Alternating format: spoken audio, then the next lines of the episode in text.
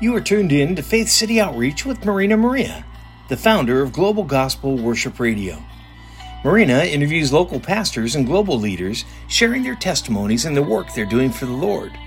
In Matthew 6:33, Jesus reminds us, "Seek first God's kingdom and his righteousness, and all these things will be given to you as well." We hope this program will encourage you to do just that. Now here's your host, Marina Maria. Welcome to Faith City Outreach. This is Marina Maria with today's special returning guest, Matthew Friedman. Matthew is a leading internationally renowned global expert on modern slavery and human trafficking. He's an award winning public speaker, author, filmmaker, and philanthropist. Matthew often advises heads of governments and intelligence agencies. In 2017, Matthew received the prestigious Asia Communicator of the Year Gold Award for giving more than 1,100 presentations to 150,000 people, including government leaders and the Vatican, on the topic of modern slavery within a five year period in different countries. Thank you again, Matthew, for returning to Faith City Outreach today to share facts and myths about human and child sex trafficking.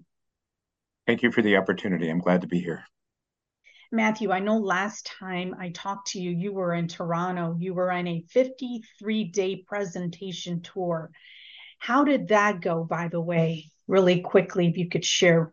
So, um, in September of October last year, my wife and I traveled uh, three weeks in Canada and another uh, two and a half weeks in the United States from Atlanta up to New York. Uh, in those 53 days, we did 91 presentations. Uh, we uh, got in front of 1,200 uh, companies and 12,000 people. And so it was a good opportunity to see what was happening in the United States and to share our experiences of what's going on in Asia also other parts of the world. Um, it went very well. It was very exhausting, and when we came back, we got COVID. So um, that was the uh, kind of the the negative side of it. But it gave us an opportunity to rest afterwards because we were exhausted. I am sure that you have been a blessing globally, despite the fact that sometimes you you get sick. I mean, I know you travel around the whole entire world and you are just you and your wife are just a blessing to to the world in regards to this very serious issue about human and child sex trafficking. Can you please start off with an overview of human trafficking cases globally? So six months ago, the, the figure globally was 40 million people in what's called human trafficking and modern slavery. But post COVID, it's gone up to 50 million. And the reason for that is there's a certain amount of desperation. During COVID, people weren't getting paychecks coming in. They didn't have any savings. They borrowed money. They couldn't pay that money back. And as a result of that, uh, this has resulted in the people who loan the money saying, Well, I need a family member. They're going to go off to a fishing boat or a sweatshop or a brothel. And so we're seeing this significant increase. But to put those numbers into perspective, about uh, 25 million of those, uh, or 27 million, would be forced labor. Out of that, 6.3 million of that would be for uh, commercial sex. Um, and this includes mostly girls, about 80% and, or 90% would be women and girls. There are boys associated with this as well. Globally, about 25,000 people enter modern slavery per day which means that every four seconds, somewhere in the world, somebody's entering into modern slavery. It could be in China, it could be Japan, it could be Australia, it could be the United States.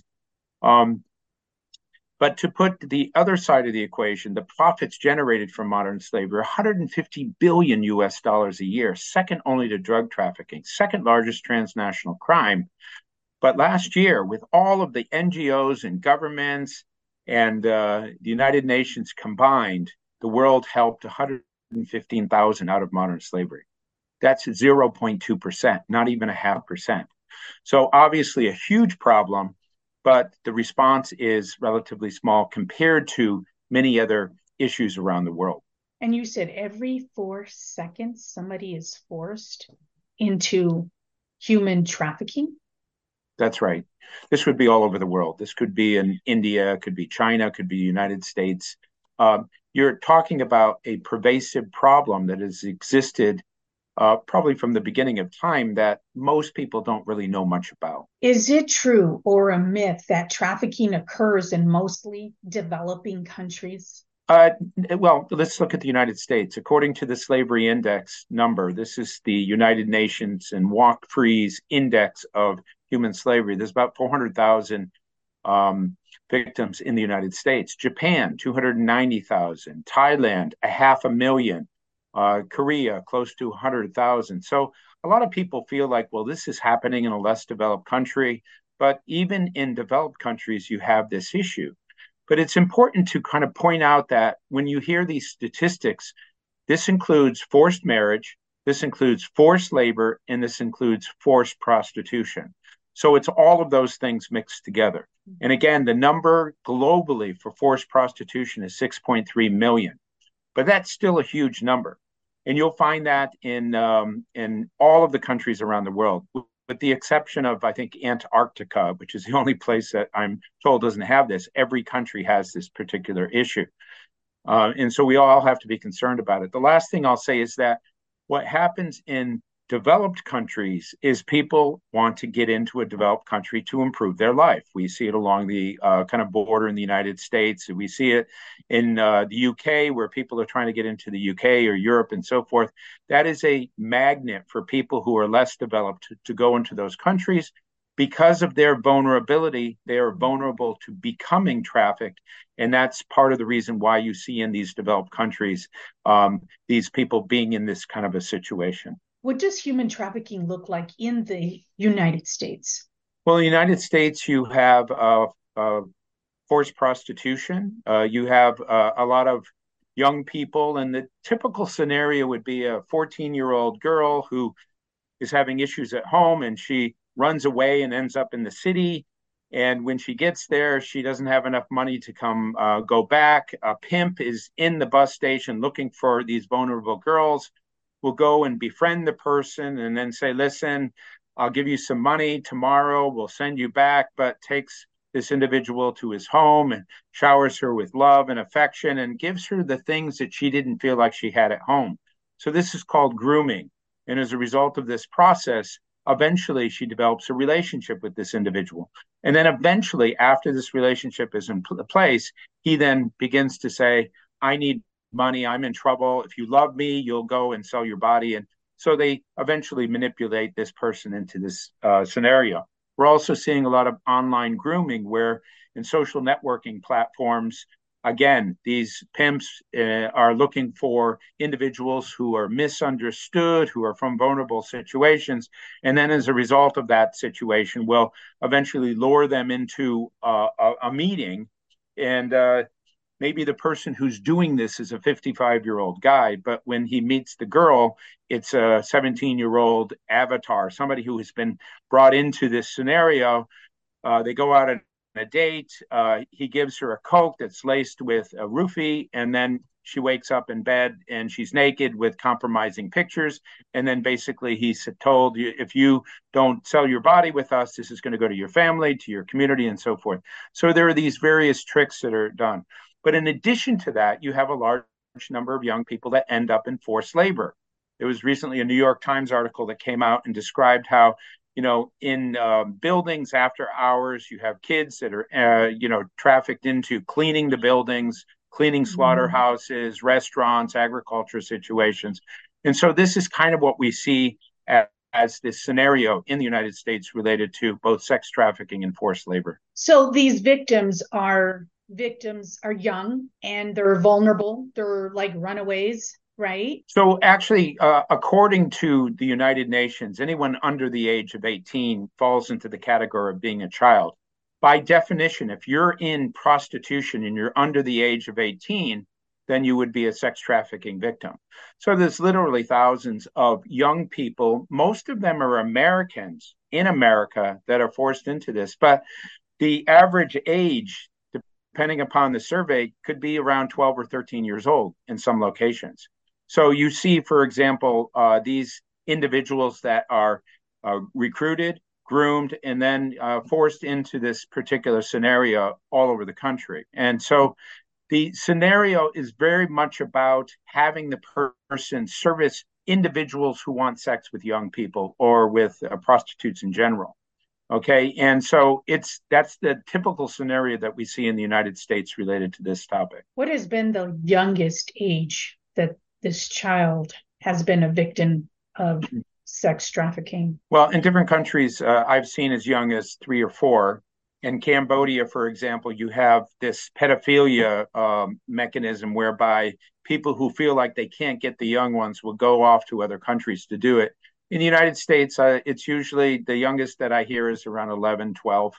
Um, that's that's kind of the standard. When you're getting into the real young children, it's it's much more difficult to um, kind of have these individuals because if you get caught with them, law enforcement will do all kinds of things. You'll end up getting much steeper uh, penalties and so forth. So uh, there's not as much data available to describe what happens to the real young ones. But it, it, it's the, the assumption is that there's literally tens of thousands of people in scenarios where they're in basements or held by people and so forth. There is no data to to uh, kind of validate the, the reality of those numbers. Uh, I'm not saying it doesn't happen. I'm just saying there's no data that has ever mm-hmm. demonstrated that. Um, and this is one of the things that I think a lot of people are talking about. What are the major reasons for child sex trafficking? I think it's demand for prostitution. It's demand for uh, you know sex with young people. Uh, I, and I think it's probably the vulnerability of the victims themselves. You know, traffickers uh, basically fish in the pool of vulnerability. So whether it's migrants that come in that uh, the, their parents can't get jobs, or if it's a situation where, again, there's vulnerability within the family because of abuse or incest or uh, uh, substance, you know, alcohol, father, gambling, or whatever. This this type of tension creates a scenario whereby the person is, is very troubled. They have very low self esteem. They they're looking for something different, and the traffickers are are very good at identifying these individuals and then understanding the psychology of what they need. They need a, a stable scenario, and for a period of time, they offer that again, that's part of the grooming process that that happens. And this this uh, identification of misunderstood individuals is probably the the biggest concern that we have as human trafficking responders. How do you help those people so they don't have that vulnerability, so that they don't eventually find themselves in a trafficking situation? Let's talk about the traffickers. Who are the main traffickers? Um, um, in in the United States, it's uh, it again. If we look at forced labor, it's individuals that are looking to save money. You know, you know, picking tomatoes and uh, oranges or cleaning things. They recognize that uh, these migrants may be in situations where you know they have to support family members or they have debt back in their countries, and so uh, they they're looking for these types of individuals. In sex trafficking, it's often uh, pimps. Uh, it would be uh, people who know how to groom and identify um, women in prostitution and to take advantage of that particular situation. So this is something that I mean I remember when I was a kid watching after school movies that talk about how this happens. This is not something that is new. It's been around for a long time. And you know basically what those movies tell you is that you know if if your kid is misunderstood, if your kid is having issues, if your kid is having problems, then you have to be aware of the fact that they are vulnerable to these types of predators who are out there, and uh, and something needs to be done to get them into a stable situation. So, can a trafficker and a pimp come from a wealthy background? Yeah, I mean, there are situations where um, you know you have high end uh, market for individuals who are looking for for younger people. Um, the Epstein uh, scenario offers kind of an example of that, where uh, actually you had fairly well off people who were um, seeking mm-hmm. the sex of, of, young people. But you know the, the pedophilia element of this, the the having sex with children. I mean, that's always been a factor, but it's it's not nearly as prevalent as people feel. You know, I mean, the idea mm-hmm. that uh, you know you have hundreds of thousands of people that are that are uh, wanting to have sex with you know very young children and so forth. Again, the data doesn't doesn't support that there are people who are in this situation, but it's it's not nearly uh, as as high as a, a lot of people would say. So, are the traffickers are they people that the victims know or don't know? So in uh, in the rest of the world, what you often have are traffickers are individuals within communities. And mm-hmm. so like they'll go to somebody and say, you know, your mom said that you should come with me, uh, I'm going to take you and then they take the person away. Or in certain cases, it would be a family member, but usually an extended family member. We often hear that people say they were so poor that they would sell their daughter into prostitution. That happens but not very often. You know, whether you're rich or poor, you still love your kids. So oftentimes families are tricked, and the trafficker is basically saying, I'm going to take her off and she's going to be working in a home and a nanny and so forth, only to end up in something else. But in the United States, uh, I, I, find it's less associated with family members. It's more associated with uh, p- maybe pimps in communities or people who, again, know how to take a child. And again, we're talking not not five years old, seven years old, but someone from 12 to 17, and then put them into a situation where they can exploit them. And it's usually not for the purpose of an individual keeping an individual in place. This is this is another thing that I often hear that you know you have all of these basements where you have children in there, uh, and and the numbers are are quite high that are being quoted. It's it's just not something that the data supports. Uh, I'm not saying it doesn't happen. I'm just saying the data doesn't support tens of thousands of you know individuals within families. Is it a myth that only girls and women are victims of human trafficking? Well, I mean, globally, you obviously you would have uh, girls, boys, uh, men, women. Uh, sex trafficking tends to be disproportionately women. Probably about ninety percent would be women and girls. Uh, in different countries, you find boys that are uh, trafficked, uh, Thailand, for example, Cambodia, other locations.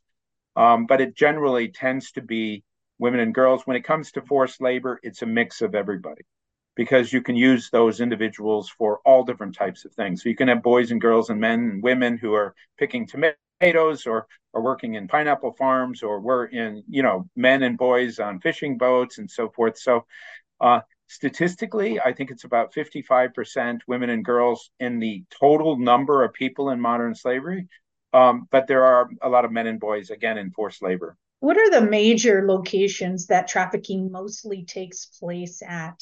Well, according to the Slavery Index, the largest co- country that has modern slavery would be India. About 18 million people would be there. I think China is second, and then you have various other countries on that particular list. So where you have uh, weak rule of law, you have lack of interest among law enforcement to enforce this type of activity and a lot of vulnerability and desperation, you're going to find situations where uh, modern slavery takes place. But once again, there's no country in the world that doesn't have this. You know, I often get in front of school audiences and I ask the kids how which country doesn't have it, and everyone raises their hand and says the U.S. or Japan or or uh, Sweden or Norway, all of those countries have this this issue. It's just part of the fabric of the world scenario that these this type of exploitation takes place. You mentioned the countries of where they take place. How about places in the community? For example, bus stations. Well, bus stations, train stations, airports. You know, when during that uh, presentation tour that I was on, um, I must have had about 10 women, usually mothers, come up to me and say, You know, I was in that bus station and I saw this scenario, and it didn't look like that guy was should have been with that girl. And my kind of motherly gut feeling told me that there was something wrong with that, but I didn't know what to do. And so after listening to your talk, now I realize that I should have, should have probably done something. The number of times that happens is is quite often. We as parents, we have an instinct you know, we know when something doesn't look right, but there's not enough general awareness to help people to understand when they see that they should do something. Mm-hmm. And you know, later on, I'll give you some suggestions on what it is you can do. But it is a it is a real scenario and, and phenomena that in front of us there is usually a, a situation where the trafficking is perhaps unfolding but nobody intervenes because nobody knows how to go about doing that. Now, is there a more frequent location that sex trafficking or just trafficking exists in the community than other locations? Well, I mean, in terms of the recruitment process, it often happens in transportation centers or in oh. scenarios where there is vulnerabilities. In terms of how it plays out, once again, uh, you have you you can see in major cities streetwalkers, They have massage parlors that would have back rooms uh, where you would have young people that would be sold for sex. Uh, uh, you have the equivalent of homes that are used kind of as brothels. You have online solicitation where uh, it used to be Backpage. Backpage and Craigslist have been closed down for that, but there are still websites in the United States where you can, where you can kind of order people, and then the person will be brought to your house or to a hotel room and so forth. And so that is, if you're a predator, if you're somebody using these these people, you would know how to go about doing that.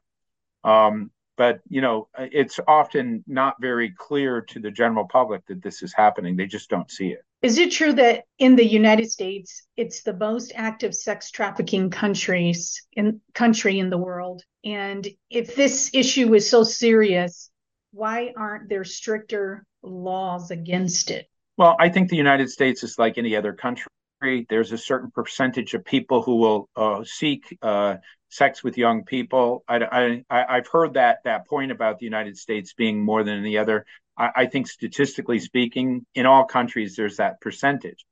For example, in, in Thailand, there's a, there's a real appetite for, for young girls among the Thai population. We see it in other uh, Asian countries, partly because they feel like if you're there, there's three myths, and then these are the myths that we hear over and over again. Number one, if you have sex with a young person, you can't get a disease.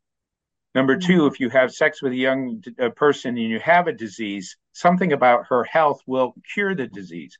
And number three, if you have sex with a young person, then if you are older, their vitality somehow spills over to you. So as a result of this existing in Africa and Asia, you have a lot of people who have sex with, you know, 14, 15 year olds thinking that that is somehow going to, um, you know, uh, help them with either the disease or their vitality or whatever. Obviously, it's just the opposite. If you're a young person and you have sex, chances are you're going to get AIDS uh, because you're not developed.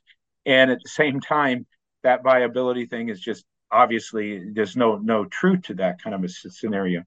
Um, you know, in the the United States, I, I think that uh, um, people who are seeking sex uh, will take the person who happens to be in front of them. And if they happen to be young, they're young. I don't think they're necessarily looking specifically for young uh, women in prostitution. It's just what is available on the market. And oftentimes these individuals will basically state that they're older than they are. You know, so because they, you know, there's there's a certain number of people that if they knew they were having sex with a 14, 15 year old would would would not want that. You know they would want the person to be over 18 but the person is saying i'm i'm 18 years old or whatever. Um, so you know within that group of people who are using women in prostitution there are again those who have a more of a fetish for very young and others that they don't have a fetish at all they just want to have sex with somebody and so they'll pay for whoever's in front of them why is it taking so long to enforce stricter laws here in the United States? If this well, laws have so always serious? existed, but uh, you know, the thing is, is that there, there's a fair amount of money that's generated from um, forced prostitution, and uh, a fair amount of that money goes to pay people off. Um, law enforcement has many other things that they focus on. Um, I can't explain why it is that we don't have more raids and rescues related to this particular topic. Um, there's also this sense that if you're in prostitution that you're somehow a bad girl or you're part of the criminal network um, and so they, they, they're just kind of considered within you know a lot of communities as you know uh, uh, being troublesome or you know they're, they're part of the the problem when in fact if you uh, if you talk to them no no 15 year old girl wakes up and says when i grow up i want to be in prostitution it's just, it's a terrible thing that you, you are in. There are people who do it voluntarily, but for desperation reasons. But it's gen, generally there's always a backstory. There's always a description that describes how she got into that situation. That's been my experience over time. Um, and uh, you know, as a result of this scenario of uh, you know the availability with a lack of a law enforcement response, that's why it thrives. So you're saying that this issue is not a priority. I, I, if it was a priority, there would be a lot more people uh, uh, rescued out of the situation. Remember, when Backpage was out there, you know, this was a repository for ads for selling sex, and in many places, selling sex in the United States is illegal.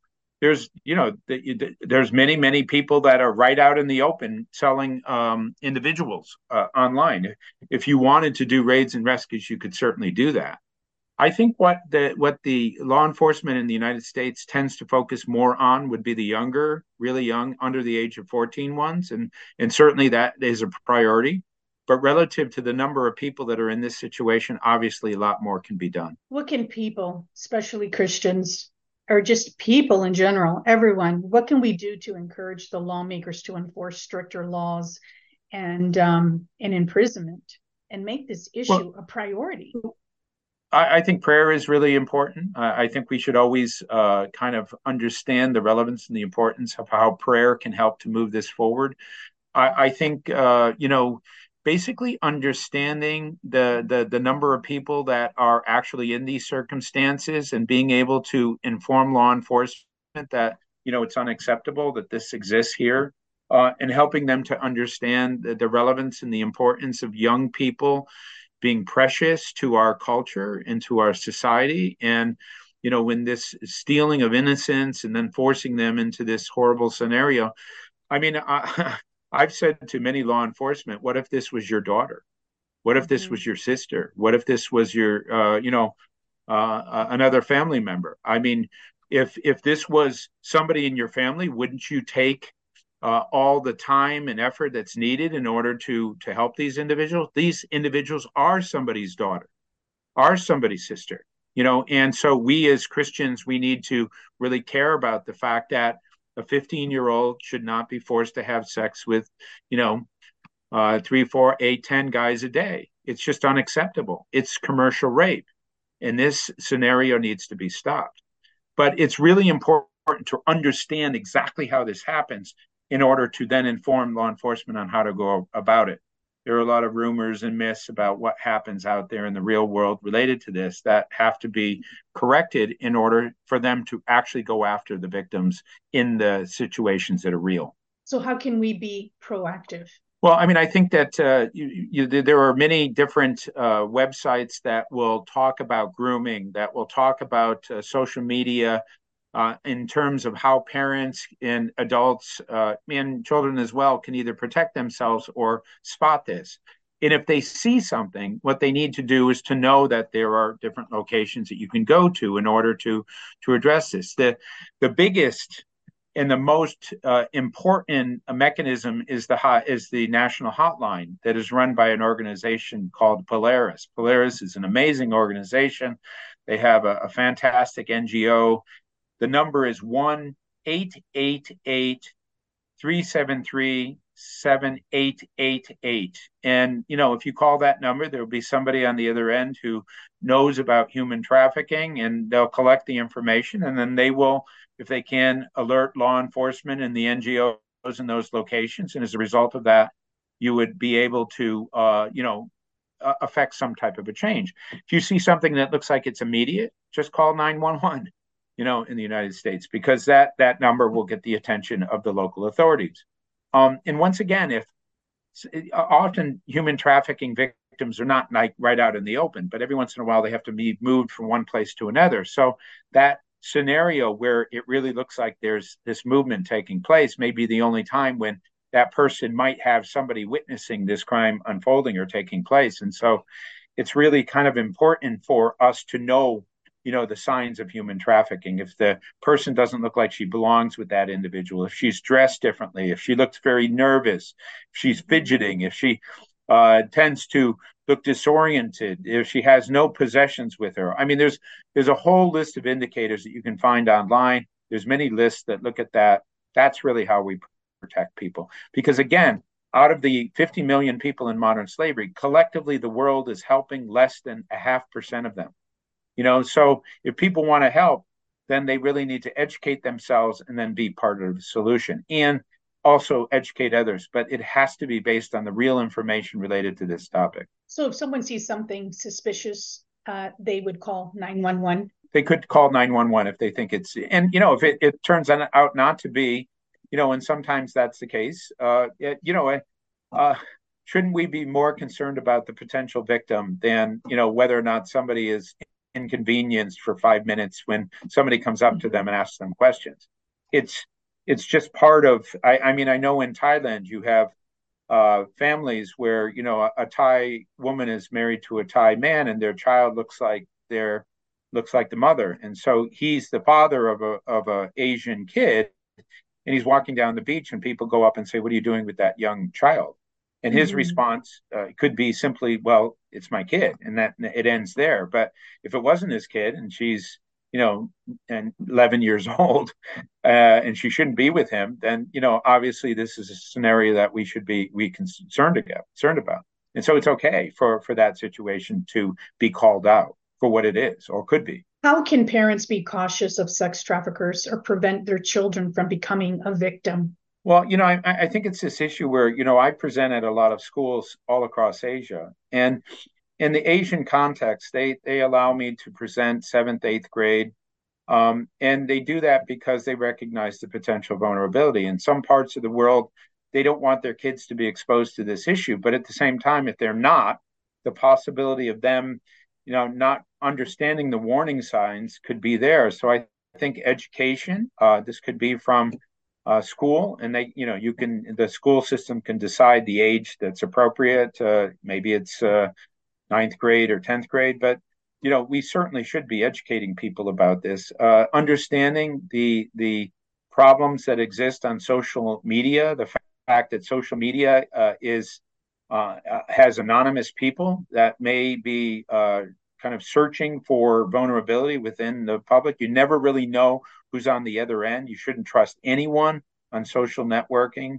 Um, you know, and uh, just develop a sense of communication with your kids, you know, so that, you know, listen, son or daughter, if if you feel like something uncomfortable happens, let us know. We're here for you. Tell a mm-hmm. teacher, tell somebody of authority.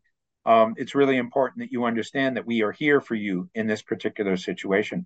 You know, churches can be a part of this process as well. I know that in some places, Sunday schools uh, will will uh, talk about this particular issue. Um, but you know, this is a big bad world out there. There are things that happen that we should know about, and uh, um, we have to be vigilant in terms of educating our children that you know uh, don't take candy from strangers, don't get into strangers' car. We were all taught that, but you know, this is a particular topic that now even more than ever there are a lot of these predators that are out there we gotta we gotta ensure that our kids don't find themselves in the hands of these individuals yes and constantly supervising them indeed what is an exaggeration that exists about child sex trafficking? Well, there's the, an assumption that literally hundreds of thousands of young children from around the world are ending up in basements in the United States. I often hear that. Um, you know, the United States government immigration service is pretty good at kind of screening people. We know that individuals cross over the border, um, but they often are picked up by the pimps and so forth. It's not as if there's this this this huge network and thousands of kids that are ending up in this situation. I'm saying that based on the fact that there's just no data to support that. We have pretty good data about the fact that uh, girls end up in sex trafficking. We have pretty good data about how individuals end up in forced labor and circumstances, but there is there's nothing to really kind of uh, validate or verify that in fact that's something that uh, happens in large numbers. Uh, usually, uh, there there are cases, usually under a couple of hundred, that you'll have a pedophile that will take a child and so forth. But that uh, you know, it's really hard to keep a a child in a scenario where you know they're they're they're held in a basement or something. It just you know the neighbors are there. There's all kinds of people who could potentially see this. It's it's often talked about. We just don't have anything that validates the fact that these numbers are anything like what we hear. What is a conspiracy theory out there around the topic of child sex trafficking? Well, we often hear that there's these huge networks that literally hundreds of thousands of children end up coming to the United States and then being held in place by, you know, uh, you know, a pedophile or, uh, you know, somebody who has a fetish for young children. Uh, there, there is no data that the kind of supports that. We we have pretty good data in terms of forced prostitution and the fact that young people are actually selling sex and being part of that for you know the general public that's looking for that but in terms of the individuals being in homes it just there's just no data that supports that what is the imprisonment um, time that a trafficker um, gets after being arrested? Uh, it really depends. It's state by state. It, it, varies. For some states, it's a misdemeanor. You know, you know, and and others over time they've increased it to to something much bigger. Uh, and that's just as a particular state looks at their laws, and if they determine that you know uh, what what's basically happening is human trafficking, then the the um, the jail time and so forth increases significantly. Again, depending upon the age of the person, determines what that is. I think what's really neat is is there to be a kind of a standardization of that process because for for a long time in the United States, you know, a, a pimp uh, basically, they, you know, they would slap them on the hand and basically say, "Don't do this." They didn't call it human trafficking, but it's always been human trafficking. If you're under the age of 18 and you're uh, being tricked or deceived or forced to have sex, uh, it's a crime. Even mm-hmm. if the person says, I want to be doing it, you know, if you're 15 years old, you don't have the maturity or the agency at that age to be able to do that. And so somebody needs to be held accountable. And so some type of standardization of that process it would be uh, what I would suggest happening in the United States. Well, what what is the time, the imprisonment time? It starts with what five to 15 or five to 20 years in prison? Uh, yeah, it can be from a couple of days to multiple years. It, once again, it, it depends upon the, the severity of it. For example, if there's uh, violence associated with it, if there's threats associated with it, if, mm-hmm. if and again the age of the the, the person all of those okay. things factor into the court cases matthew you had said that if someone witnesses someone being trafficked they can dial 911 or that 1 800 number that you can um, repeat again for us, please?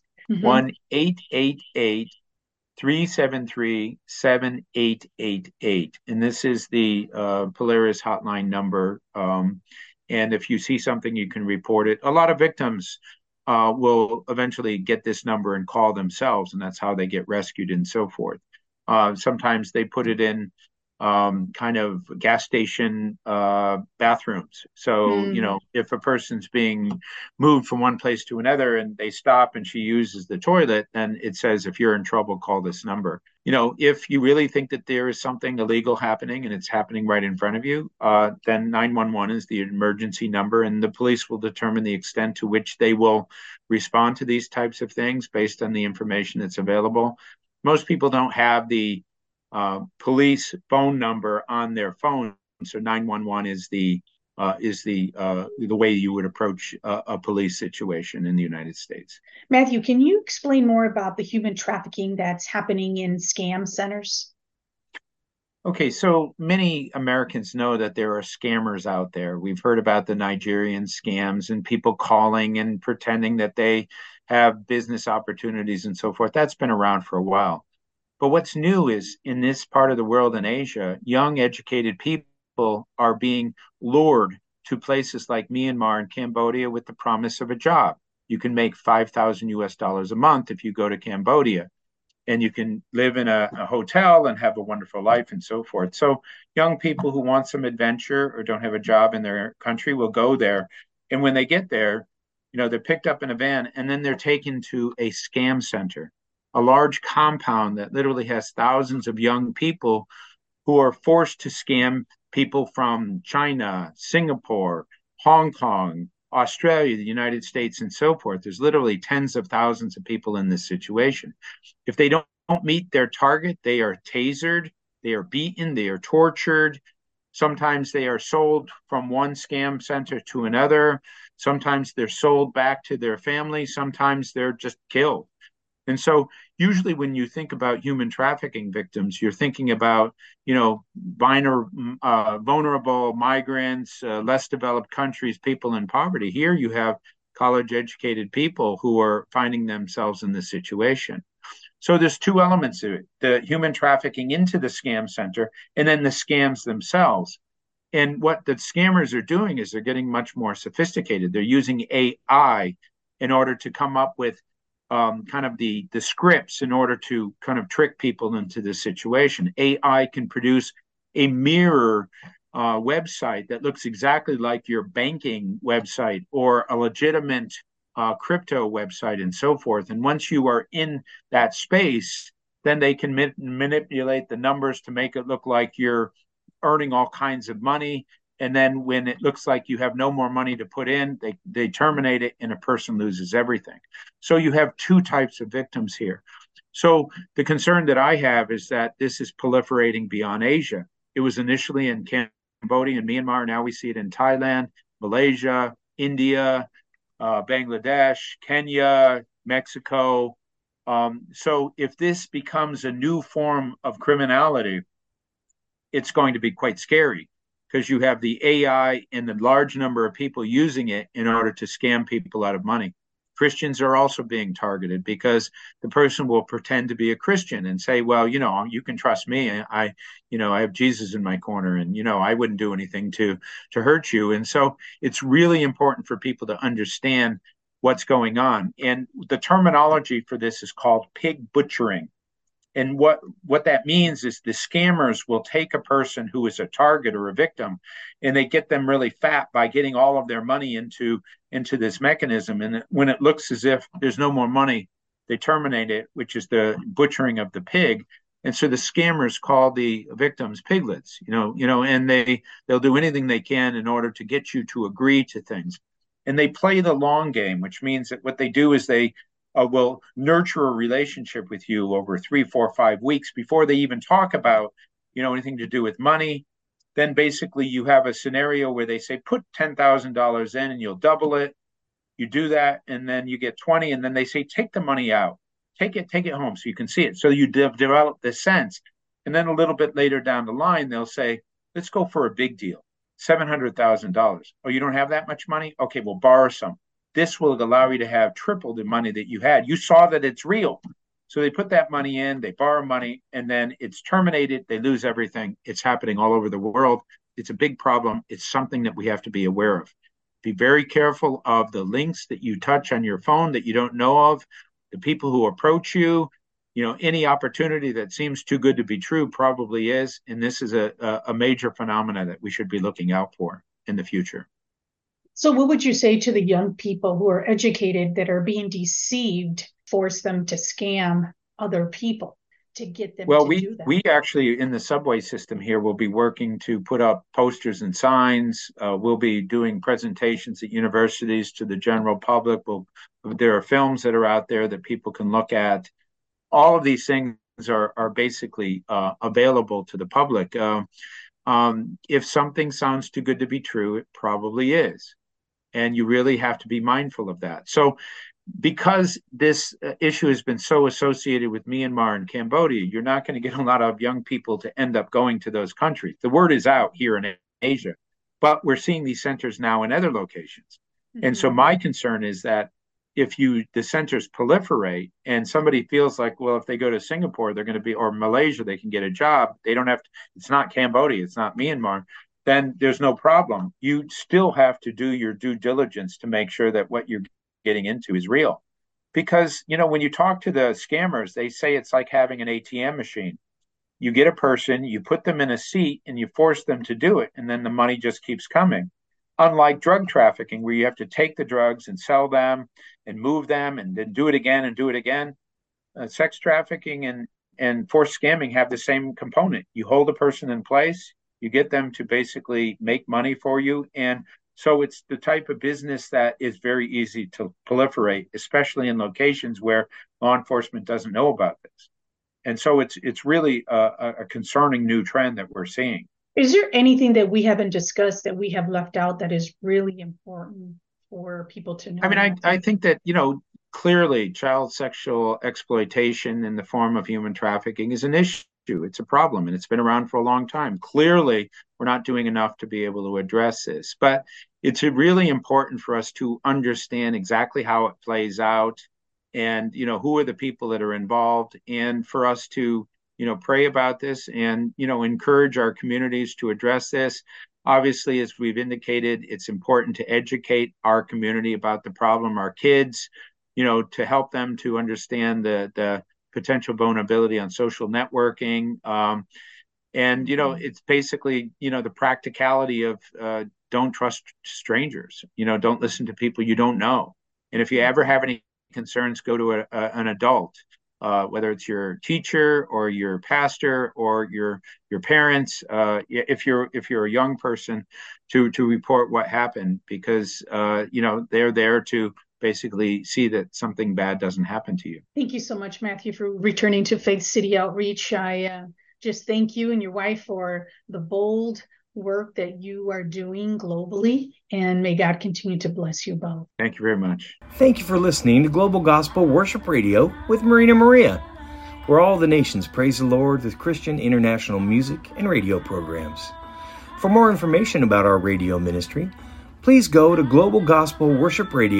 globalgospelworshipradio.org. And now we'd like to bless you with this scripture from Numbers 6 24 through 26. The Lord bless you and keep you.